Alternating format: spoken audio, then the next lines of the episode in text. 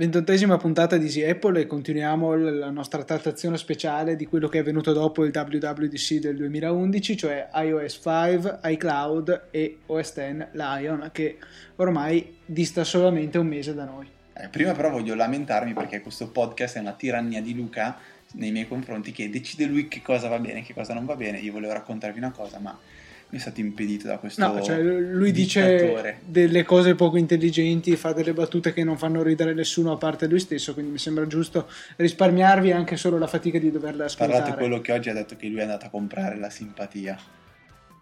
No, l'hai detto? Vabbè, sì, l'ho detto, però era in un contesto che la, era una battuta bella, insomma. Saltiamo alle cose serie. X Lion l'abbiamo provato, meglio io l'ho provato, Luca. Io sono rimasto scaric- ancora alla Developer Preview 1. No, allora io l'ho installato sul mio MacBook Pro, sul mio bel SSD, ho già dedicato tutto il disco per, perché boh, però lo sto provando, devo ammettere che comunque rispetto alle release precedenti questa nuova versione è molto più stabile e comunque introduce diverse novità, eh, è molto più coerente. Un nuovo sfondo del desktop, mi dicono anche tra le novità più rilevanti. Sì, eh, vabbè, sei simpatico. No, no, questa è una cosa. Però hai detto una cosa giusta, nel senso che io avevo la Developer Preview 3 e ha finito il WWDC ho detto proviamo ad aggiornare l'aggiornamento software. Mi è stato segnato un aggiornamento di tra l'altro un giga e 2, un giga e 3, una cosa del genere. Ho detto vabbè, salterà di- direttamente alla Developer Preview 4. Io ho fatto fare tutto questo, questo aggiornamento e eh, tra le varie cose non c'era il nuovo sfondo. Allora mi è venuto il dubbio che forse non, non era veramente la, la della DP4, allora ho dovuto reinstallare tutto da capo, infatti così non avevo installato veramente Developer Preview 3. Quindi se voi avete in mente di fare un aggiornamento tramite aggiornamento software, sapete che non funziona cioè non è che non funziona correttamente, non otterreste lo stesso risultato che avreste installando eh, da zero la, la, versione 4. Quindi ho montato il DMG, ho fatto la, l'installazione, non ho perso alcun dato, ha, ha, mantenuto tutto quello che avevo salvato sulla versione precedente di Lion. Stesso discorso nel caso in cui vogliate passare da Snow Leopard eh, a Lion, non, non dovrebbe succedere assolutamente niente. Detto questo, mm, Luca, visto che tu non l'hai provata, c'è qualcosa che vuoi, vuoi vedere, vuoi sapere? Di questa nuova versione che, che, è stata mostrata. No, visto che l'ho sviluppata io, so più o meno tutto di quello che so, anche quello che voi. No, a parte gli scherzi. Eh, veramente per Lion non vedo l'ora che esca la versione definitiva, anche perché credo che come prezzo ci siamo, perché 24 euro per, con 99. la possibilità.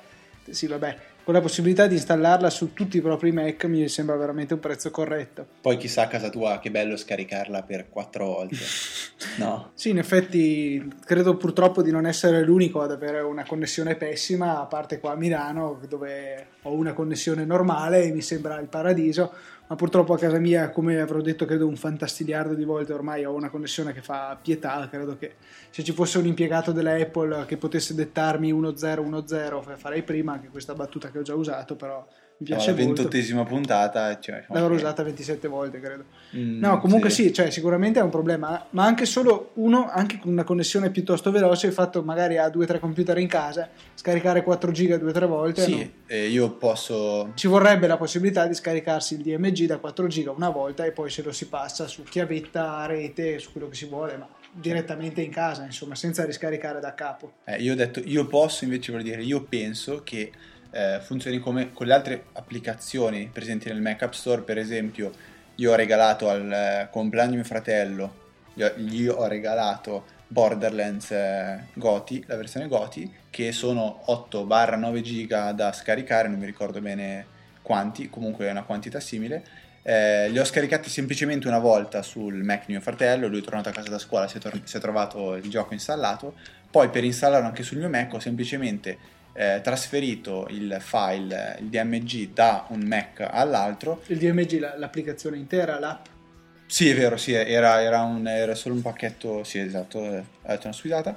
Eh, l'applicazione l'ho trasferita sull'altro Mac e la prima volta che l'ho lanciata mi ha chiesto semplicemente di eh, digitare la password legata all'account che aveva comprato quell'applicazione. Quindi io spero che scaricata una volta... Magari scarica proprio un pacchetto di- DMG e ce lo piazza, Sarebbe, so, be- in- sarebbe ottimo secondo home. me. Sicuramente scaricherà qualcosa che piazzerà nel dock come ci hanno fatto vedere, sperando di poter copiare quel, quel filettino, adesso, Mm. indipendentemente dal formato, su un altro Mac e poi digitare semplicemente la password. Io ho fatto questo tentativo, è andato a buon fine con Borderlands e con FaceTime, l'applicazione che, vabbè, anche lì si poteva tranquillamente riscaricare. Sì, anche perché quelli erano pochi mega. Però il discorso è che non volevo autorizzare un altro computer, quindi gliel'ho buttato dentro, gli ho dato la password. eh. Perché Ah. sennò per riscaricarla avrei dovuto... Eh beh, ma comunque ti serve la password. Sì, però era quello di mio papà, quindi la password gliel'ho messa io. Ah, ok. Comunque io spero funzioni così, è questo che dicevo.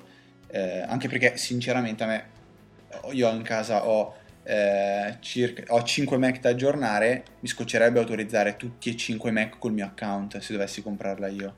Quindi vorrei semplicemente passare il file. Comunque vabbè, di questo ne parleremo a luglio che comunque è tra due settimane e mezzo. settimane, sì. Facciamo tre settimane. Sì, che poi hanno detto a luglio, magari la rilasciano il 31 luglio. e- È No. sempre luglio, però è tra due mesi. Spero di no. Comunque, eh, ritornando invece alla sostanza, questo Lion a me personalmente piace. Luca dirà strano. No, dico che quelle, quelle novità che sono state eh, mostrate, che comunque un po' già si sapevano eh, da ormai un, un bel po' di tempo, quando è stato fatto eh, il, il L'evento Back to keynote the Mac. Back to the Mac. che- Novembre, mi sa che è stato. nove- sì, esatto, perché mi ricordo che eravamo nelle aule di disegno a, a vederci il keynote.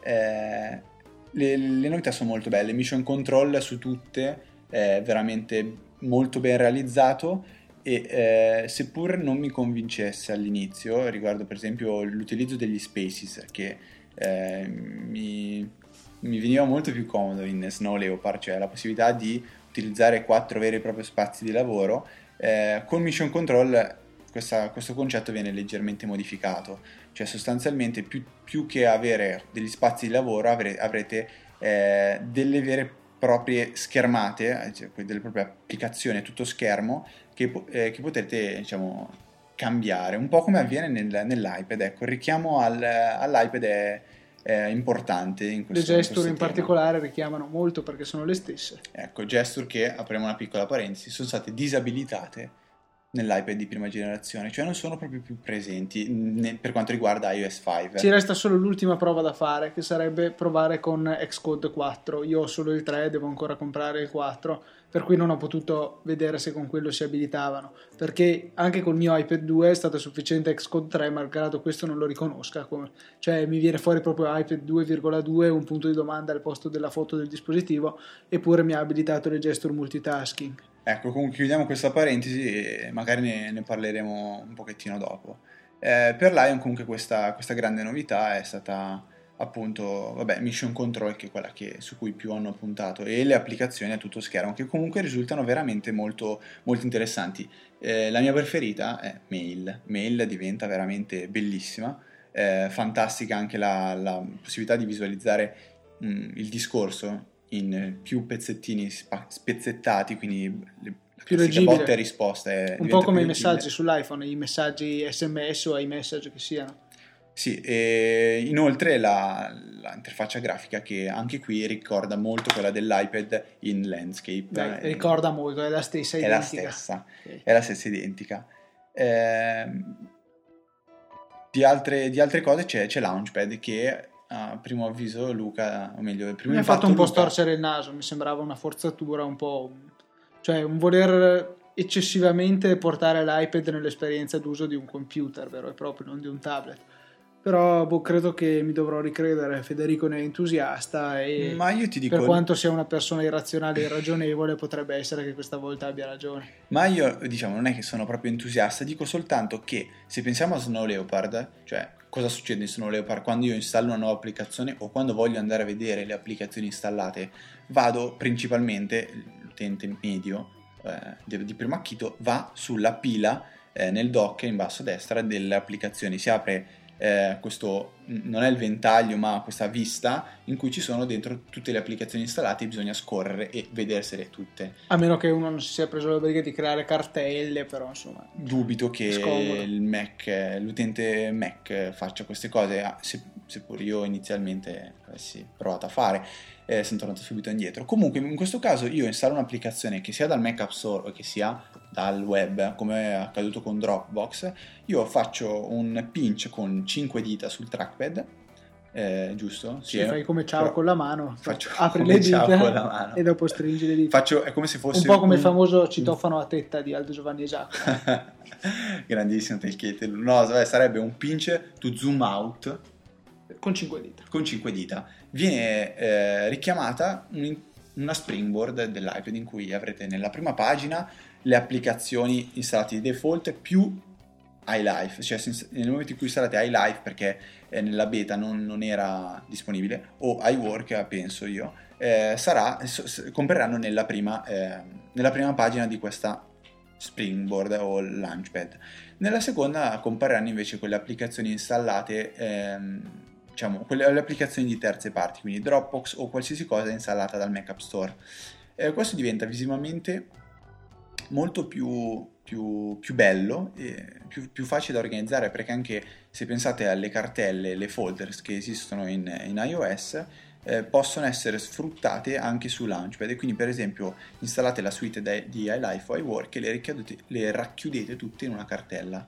Questo potrebbe aiutarvi molto a organizzarvi mentre ehm, io non, non, ero spinto a fare questo, questo tipo di, di raccoglimento in Snow Leopard, diciamo, è una cosa che... Sì, personalmente non mi tocca perché io uso Spotlight per lanciare tutte le applicazioni, per cui, a parte quelli che ho nel dock, non, non vado mai a cercare nella cartella applicazioni. Ce l'ho nel dock solamente per installare le applicazioni perché è più comodo che averla a lato del Finder. Boh, poi tra le altre cose da, da segnalare su, su, Lion, funzioni da segnalare, c'è ehm, Returns, no, Resume si chiama, che è quella funzione che ti permette di spegnere il Mac così com'è, selezionato con le applicazioni aperte, eccetera, eccetera, e quando lo riaccendi il Mac ti, ti riporta nella situazione in cui diciamo, eri prima di, di spegnerlo. Sì, niente di nuovo sotto il sole. Eh... Sì, perché su, da, per su... certe cose lo faceva anche Snow Leopard. Secondo me il Finder, se tu lo spegni che l'hai lasciato aperto, te lo riapre così come era. Su, su Linux, su, su, KDE sono sicuro, su GNOME non so, ma Però è una cosa dico, che c'è da tanto. È una cosa che da un certo punto di vista Io, mi piace. perché no. se stavo lavorando una cosa, dico, so, devo scappare, uscire di casa, Stop. spengo. Eh sì, no, ok, quello discorso, però spengo e poi torno e riaccendo. Però metti che io stavo lavorando qualcosa che gente non deve vedere. Io vorrei che quando accendo il Mac c'è un tasto, non so. Eh, Ripristino il lavoro segreto che stavo facendo. No, quando accendo e io tengo premuto Enter mentre avvio il Mac, lui me lo, me lo accende pulito. Mm. Perché alla fine quello che fa penso sia un po' come quando ibernizzi il Mac, cioè ti salva. Ibernizzi. Iberni. Iber... Iberni. Iberni, mamma, vabbè, eh, scusatemi. Quando, quando iberni il Mac, solo che diciamo, ti salva un po' la, quello che è in RAM sull'hard disk in una piccola parte, poi quando accendi ricarica tutto, immagino funzioni così. Eh, comunque questa è una funzione che insomma sì, sì, no, boh, non lo so, ci saranno pareri molto discordanti. Per quanto riguarda invece autosave e versions, eh, non ho avuto la possibilità di provarle eh, perché non ho installato per esempio iWork, è vero potevo provarle con anteprima, però dico la verità, non l'ho, non le ho provate. anche con TextEdit. Airdrop, mh, mm, non ho avuto un altro Mac con Lion, quando Luca, se Luca avrà voglia di, di installarlo prima o poi, lo potremo magari questo provare. Però... lo installo. Va bene, questo pomeriggio lo, lo installa. E l'altra nota, eh, l'ultima che voglio fare, è quella di Safari. Safari che eh, diventa molto, cioè, diciamo, prende una, una strada anche qui eh, simile all'iPad. Mm eh, cambia leggermente, aggiunge la reading list, funzione di cui parlo, parlo tra un attimo perché voglio mettere una bella nota.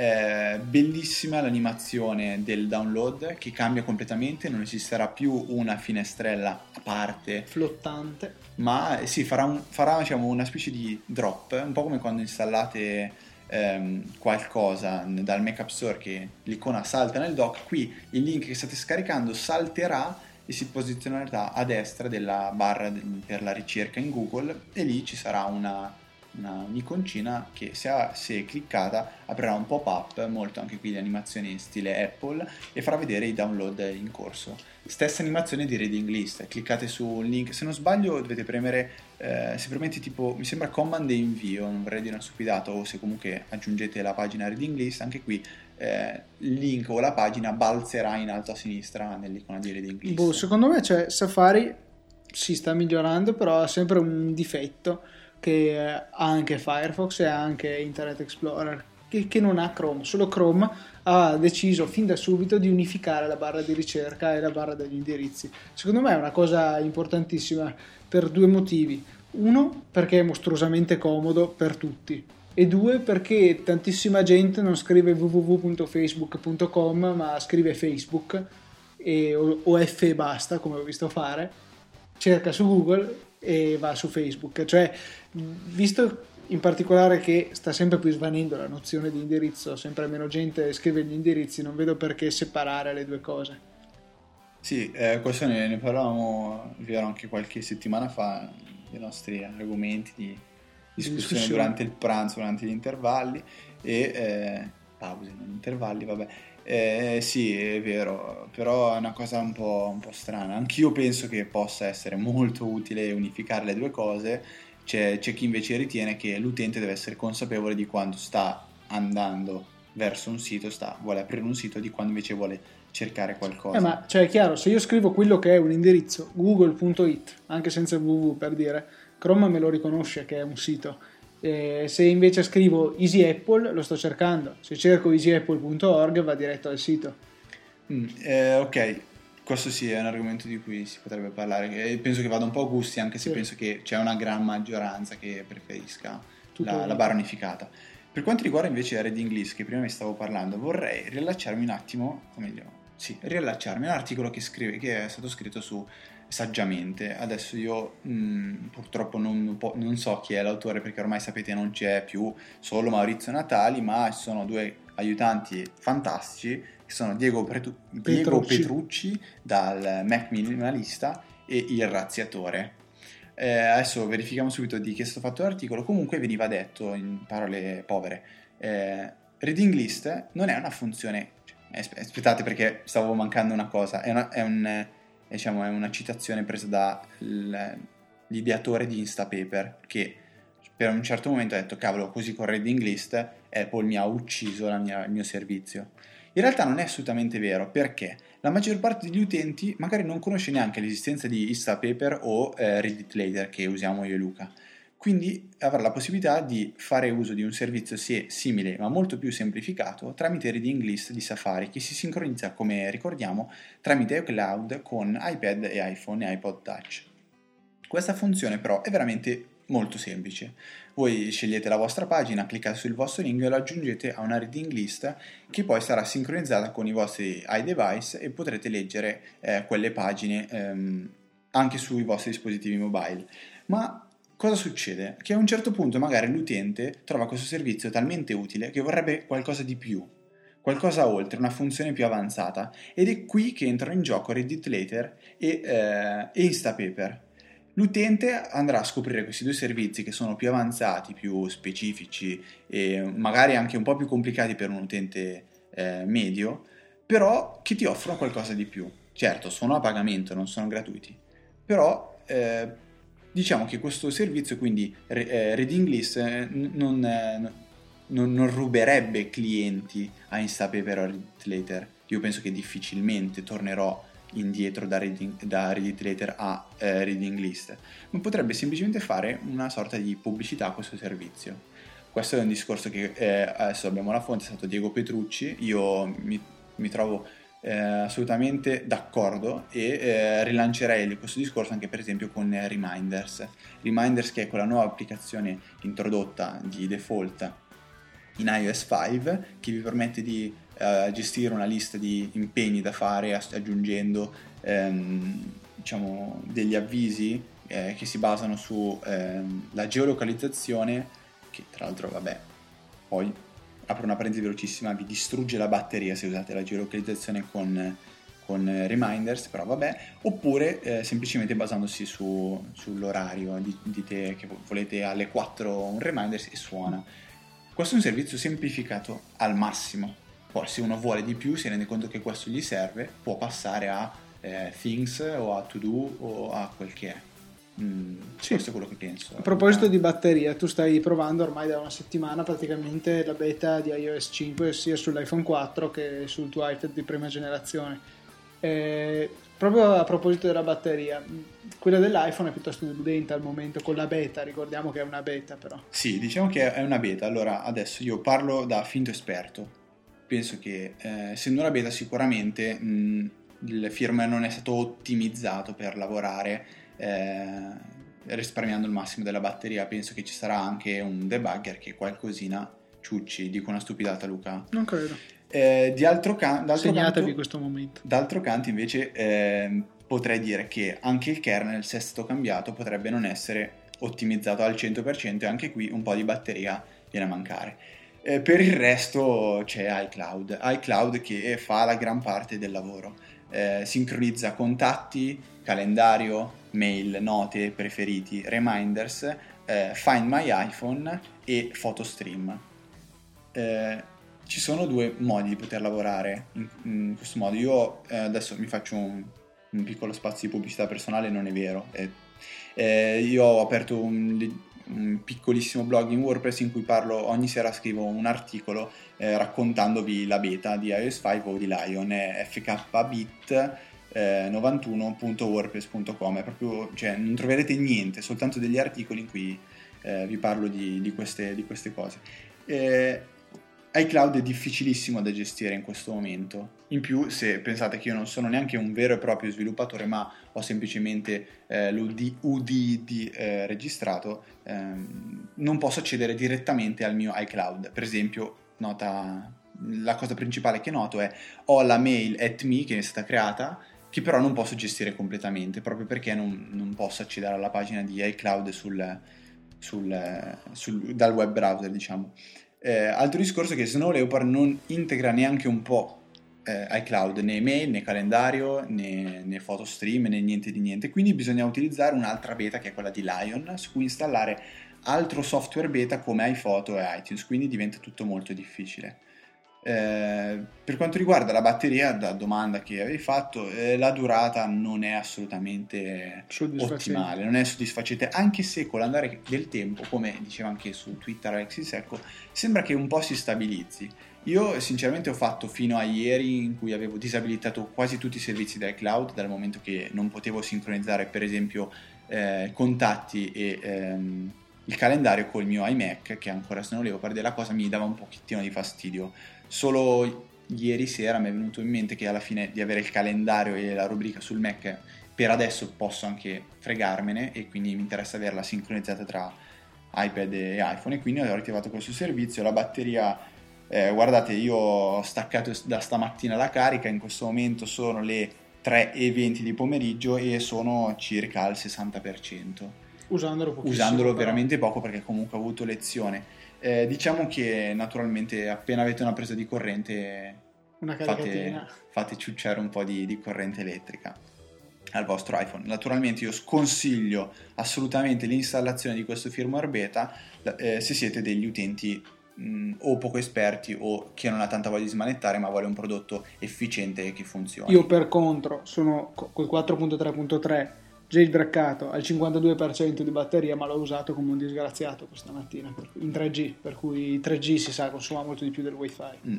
E per quanto invece riguarda questa beta di iOS 5, ci sono belle novità di cui gran parte ve ne abbiamo parlato l'altra volta. Ho avuto modo di assaggiare questa, eh, questa settimana, ma alcune non mi, ha, non mi sono piaciute troppo, altre invece sono state molto, molto ben fatte. Adesso bisogna, bisogna capire, devo, devo, capire in particolare se queste, eh, queste cose che non mi sono piaciute sono bug, difetti o mancanze o se sono f- cose definitive. Ti facevo vedere prima Luca l'autocorrezione nativa, Sì. quella di Inspell, che è sostanzialmente il tweak di Ryan Patrick che esisteva su Cydia. che vi avevamo anche consigliato. Sostanzialmente la funzione principale di questo è definire una stringa, un testo che viene automaticamente sostituito con un altro una volta che questo venga digitato e si preme spazio, proprio come la normale autocorrezione. Per esempio, sapete tutti com'è scomodo fare le lettere accentate sull'iPhone, sull'iPad molto meno.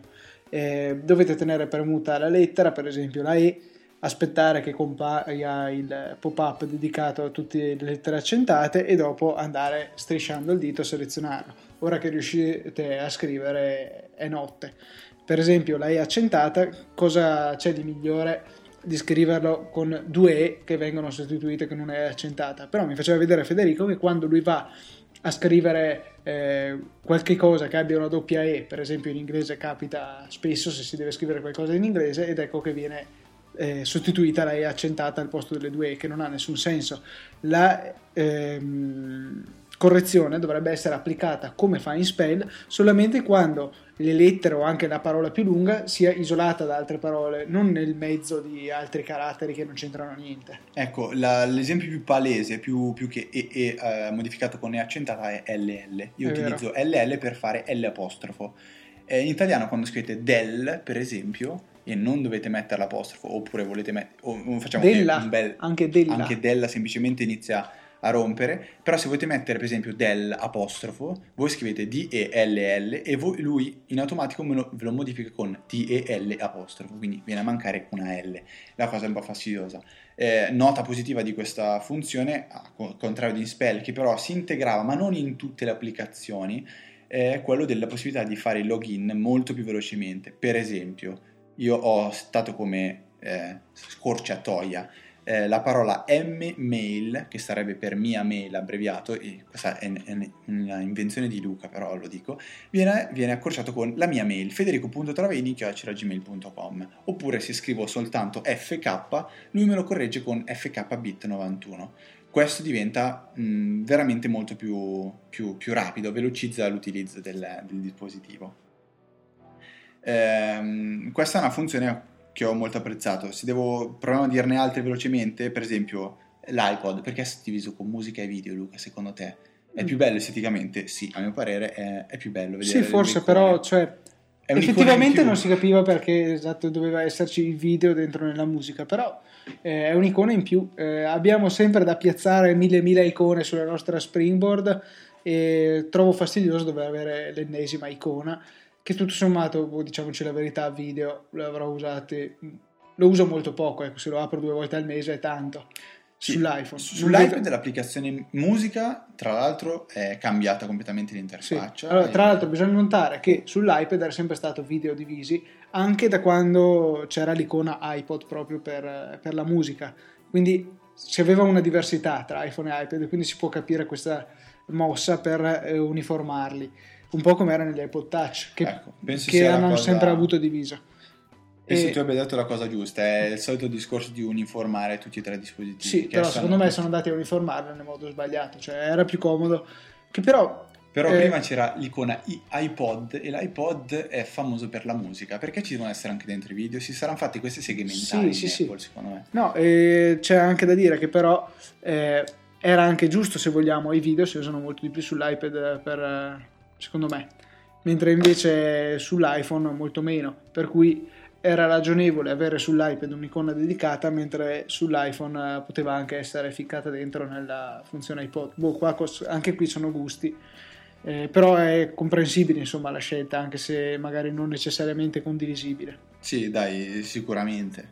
Poi passando oltre c'è Reminders. Reminders, beh, funziona benissimo, fighissimo. Io lo trovo fantastico. Ho cancellato To Do, mia che usavo prima, sincronizzato con Toodledo il servizio. E Sì, ah, della serie a- potrebbe essere una grande pubblicità per questi servizi. No, no, sì, però in questo caso ah, io mi accontento di quello che mi dà Reminder. Se volessi di più, andrei in To Do. Sì, sì, sì. Però per quanto riguarda Reading List, il discorso È non diverso. penso che tornerà indietro.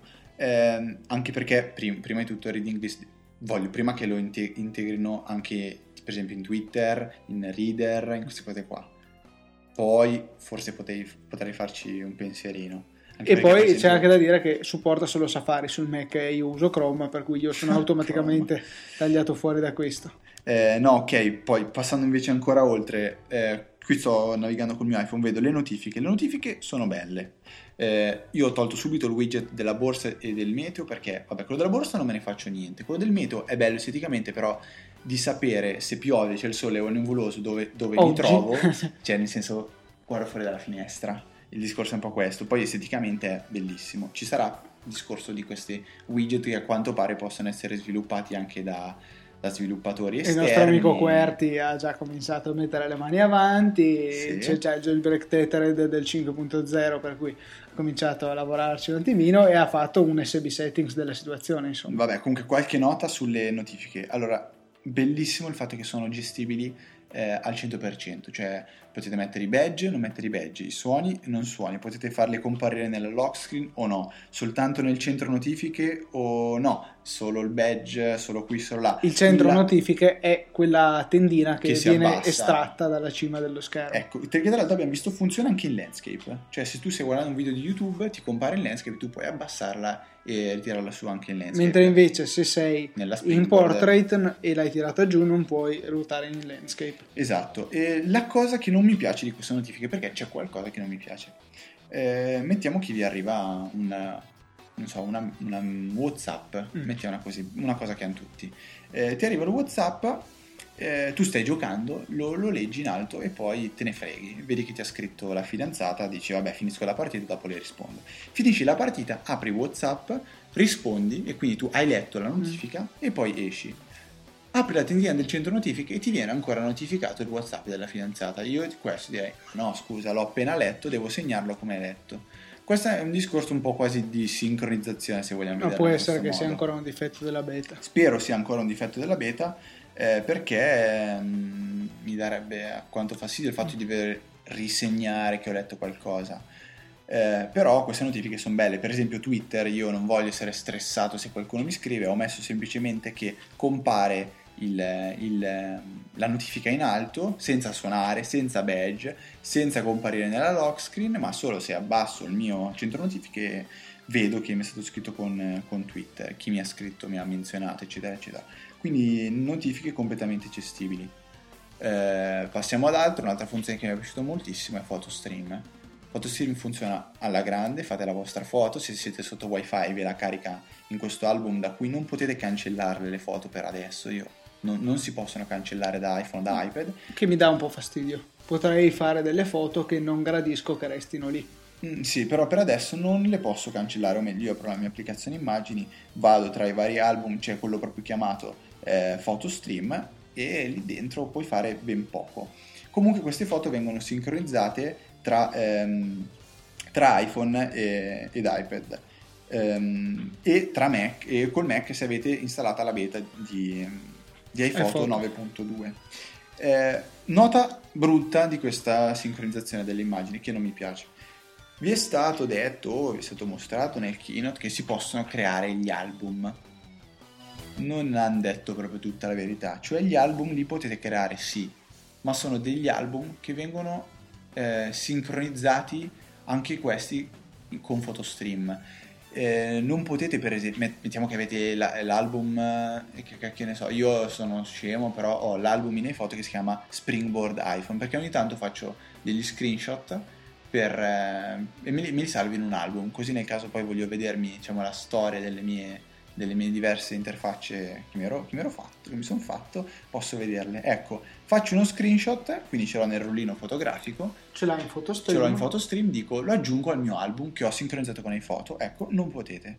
Potete semplicemente o creare un nuovo album oppure sincronizzarlo o inserire la foto in un album che eh, avete sincronizzato con PhotoStream cioè che avete già creato dal telefono in questa maniera, perché ricordiamo che c'è una differenza nell'iPhone tra album e eventi. Eventi è una cosa che viene eh, ereditata dai foto, è il, diciamo le cartelle, se vogliamo dirle in un modo orribile, in cui ci sono le foto. Avete eh, l'evento vacanze, avete l'evento capodanno e, e, così via, insomma. Mentre invece gli album sono delle raccolte di foto.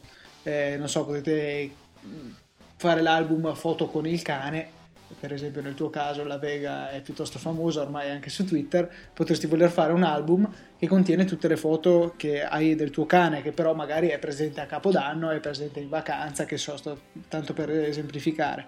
Questi album sono gestibili anche dall'iPhone, però per una completa gestione delle foto eh, non si può ancora tagliare il cavo, come ha detto Steve, eh, bisogna ancora passare per iPhoto. Beh, anche come a mio parere per i video. Assolutamente, se voglio metterlo in un film, dubito che potrò metterlo in iCloud e poterlo poi sincronizzare. Comunque io per questo discorso di iCloud adesso sono ancora un po' legato al cavo e alla sincronizzazione. Io dico che per quanto sia molto interessante è decisamente troppo presto per poter dire se è bello o brutto, funziona bene o male. Eh, Bisogna aspettare che sia integrato in un sistema operativo che non è più in beta, che, a cui tutti possono accedere e così via. Insomma, aspettiamo la versione definitiva per emettere il nostro parere. Ecco, adesso ti lancio questa domanda che magari lasciamo aperta e ne parliamo nella prossima domanda. Non sarà difficile anche per io dico un nuovo utente che compra un iPhone, lo compra, eh, attiva iCloud, tutto e funziona. Ma per esempio un utente che ha il 3GS che un giorno attacca il cavetto al Mac e vede c'è un nuovo aggiornamento, mm. iOS 5, lo installa. Uno che non è informato, che usa l'iPhone eh, normalmente, sì. non è un patito, non si ritrova un po' disorientato, potrebbe trovarsi un Oh. Beh, io credo ci sarà una simpatica schermata di benvenuto che in quattro eh, righe ti spiega tutto quanto. Questa è una, una cosa di cui, vabbè, mh, mm, non lo so, ci stavo pensando in questi giorni, però lasciamo un po' aperto il dibattito, magari ne parleremo in questi giorni.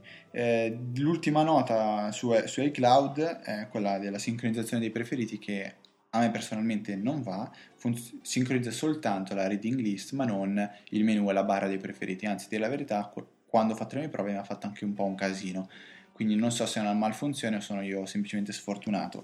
Per quanto riguarda i backup, eh, ho provato a farne un po', a volte va, a volte non va, a volte si blocca, fa un po' di casino. Poi il fatto di non poterli tastare questi backup, non posso vederli, mi dà fastidio un po', quindi per adesso continuo a farlo con, con iTunes e invece la, la, funzionalità Find My iPhone funziona normalmente, anzi eh, Nota funziona anche col Mac. Esiste un Find My Mac adesso. Per quanto riguarda questa sincronizzazione di iCloud è molto bella. L'ultima funzione, l'ultimissima funzione che eh, aggiunge iCloud ve la faccio raccontare da Luca che ne è molto entusiasta. Eh, il download delle applicazioni eh, da, da, iCloud e, e la possibilità di automaticamente installare un'applicazione acquistata su tutti i propri dispositivi. Luca ne è entusiasta, di la verità Luca? Sì, proprio non, non, la posso vedere, l'ho attivata e l'ho disattivata istantaneamente. Allora, ci sono una serie di motivi. Uno, come già detto, la mia connessione fa schifo, per cui se mi ritrovo a casa, eh, scarico un'applicazione dal Mac e oltre all'intasamento della rete causato da questo, mi ritrovo anche l'iPhone e l'iPad che bellamente cominciano a sprecare tutta la banda disponibile. Eh, ma anche in caso di connessione ottima ci sono vari motivi per cui questo non mi interessa eh, diciamo che anche per Easy Apple, ma anche no, provo un sacco di applicazioni, per cui mi ritrovo spesso in un giorno che scarico 5-10 applicazioni diverse, di cui poi se va bene ne tengo una. Eh, arrivo la sera, mi prendo il mio bell'iPad in mano e mi ritrovo 10 applicazioni inutili che devo provvedere a cancellare manualmente. Eh, è una funzione che posso vederne l'utilità, ma non per me, no grazie, faccio a meno. No, infatti io però non faccio a meno di iMessage. No, non è vero. È, è, bella, è bella come cosa. Adesso è poco diffusa perché ho potuto provarla con, con pochi utenti, tra cui eh, con Ludovico Lavini per esempio o con eh, Davide Main da Minoc. Eh, funziona bene, è un pochettino lenta. L'ho provata anche sull'iPad con eh, la tastiera dock. Eh, l'unica nota negativa è che non si può inviare il messaggio direttamente con la tastiera, ma bisogna usare il pulsantino touch bisogna tacciare. Tappare. Tappa- eh, tappare che non piaceva a te. E bello anche, cioè comunque non ho notato alcun tipo di problema tra il passare dall'iPhone all'iPad, eccetera, eccetera. Funziona eh, egregiamente. Per quanto riguarda questa beta, diciamo che abbiamo cercato di parlare un po' di tutto. Naturalmente ci sono tante altre cose di cui non abbiamo parlato, quindi invitiamo voi utenti, se c'è qualcosa che vi interessa, volete sapere, noi l'abbiamo provata, se vi fi- penso che ormai la ventottesima puntata abbiate una certa fiducia, vi possiate fidare un po' di noi, se avete voglia di ci, ci chiedete, guarda, c'è questa cosa che non ho capito come funziona, mi piacerebbe sapere il tuo parere, vediamo se l'hai provata, bla bla bla bla, ci scrivete su Twitter o una mail e noi ci, ci proviamo. Eh, non abbiamo parlato di, di, applicazioni, ma dalla prossima puntata ripartiremo, eh, ripartiremo, giusto? E eh, per esempio avremo da parlarvi del Navigon, navigatore uno dei Ottimo. migliori forse, universale, per cui già questo è una bella cosa. Finalmente, dopo questa sfilza di beta, iPad 2 e puntate a tema e ospiti, mm. abbiamo la possibilità di riprendere un po' eh, le nostre personali recensioni. Io volevo solo un attimino in chiusura, un'applicazione devo parlarne, Vai. perché eh, vi avevo consigliato un po' di tempo fa che era stata a sua volta consigliata a me, TuneIn Radio, che vi avevo detto che era disponibile anche in versione Pro. L'ho provata in versione Pro merita senz'altro. Un, aggiunge una funzione utilissima all'applicazione eh, gratuita, cioè la possibilità di registrare le nostre stazioni radio preferite e anche per quelle che trasmettono titolo e autore della canzone di vedere appunto questi due dati uniti alla copertina del brano quando poi andiamo a riprodurre quello che abbiamo registrato. È inoltre possibile temporizzare le registrazioni, quindi farle partire a un determinato orario, per esempio per registrare il nostro programma preferito. Merita senz'altro e vi consiglio di spendere questi 79 centesimi. E diciamo che per questa puntata abbiamo finito anche perché, come sempre, io ho il treno che parte e, cari utenti, dobbiamo fuggire. Salutarci. Ciao!